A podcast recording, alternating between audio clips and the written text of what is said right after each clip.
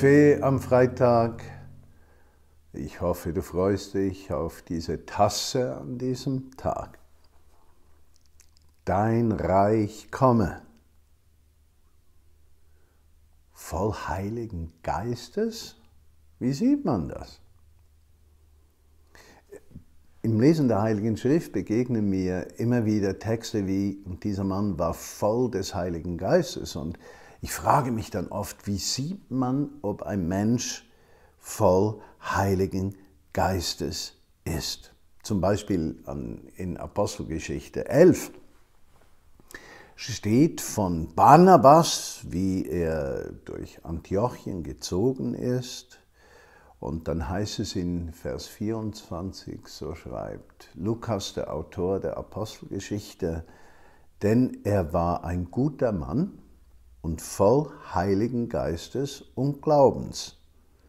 Und eine zahlreiche Menge wurde dem Herrn hinzugetan. Erinnere mich auch an die Geschichte in der Apostelgeschichte von Stephanus, der gesteinigt wurde. Auch dort heißt es, und er war voll des Heiligen Geistes. Dann überlege ich mir, wo sind mir Menschen begegnet, die voll Heiligen Geistes sind? Sind das nur die Menschen, die über riesige Vollmacht verfügen, die mächtig sprechen können? Sind das Menschen, die auf jede Frage eine Antwort haben, die überzeugend sind, die äußerst begabt sind? die reich sind, die Rechnungen bezahlen. Äh, oder wie sind diese Menschen? Und plötzlich habe ich gemerkt, da gab es einen Mann, älteren Mann, ich war noch ganz junger Christ, er lebte in den Schweizer Bergen bei seinen Ziegen und man konnte nicht zu seinem Bauernhaus fahren und er machte Ziegenkäse. Er hatte so eine Art, er sagte auch, wenn er die Berge anschaute, ich brauche keinen Fernseher. Die Berge zu sehen, das ist mein Fernsehen. Und wenn ich zurückdenke, denke ich, das war ein Mann voll Heiligen Geistes. Der war gefüllt mit Jesus.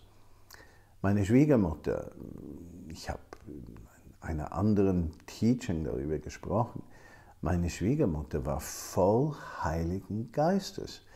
Und zwar nicht, dass sie besonders begabt war oder dass sie besonders schön war oder überzeugend war, aber da war etwas in ihr, eine Gelassenheit, eine Sicherheit, eine Jesuspräsenz, die mir zeigte, sie war voll Heiligen Geistes.